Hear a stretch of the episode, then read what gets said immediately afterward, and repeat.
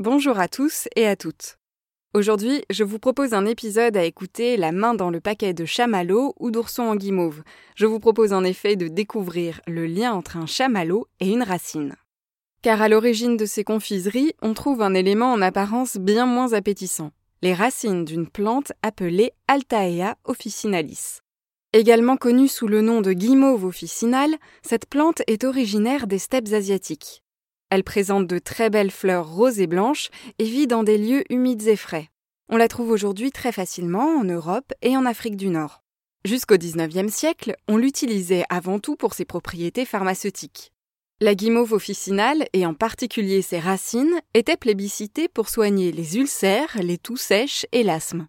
Elle était aussi conseillée en guise de laxatif car elle est très riche en mucilage.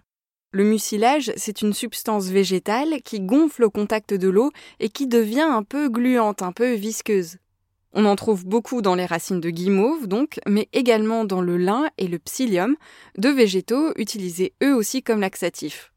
Alors tout ça n'est vraiment pas appétissant, mais c'est ce mucilage qui a donné leur texture incroyable aux bonbons à la guimauve et qui a fait leur succès.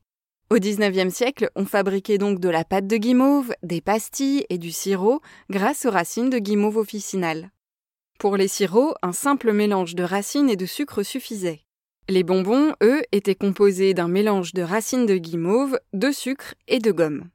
Mais aujourd'hui, il n'y a plus de guimauve dans la guimauve. Depuis la fin du XIXe siècle, les guimauves sont en fait composées de sucre, de blanc d'œuf, de gélatine, de colorant et d'arômes.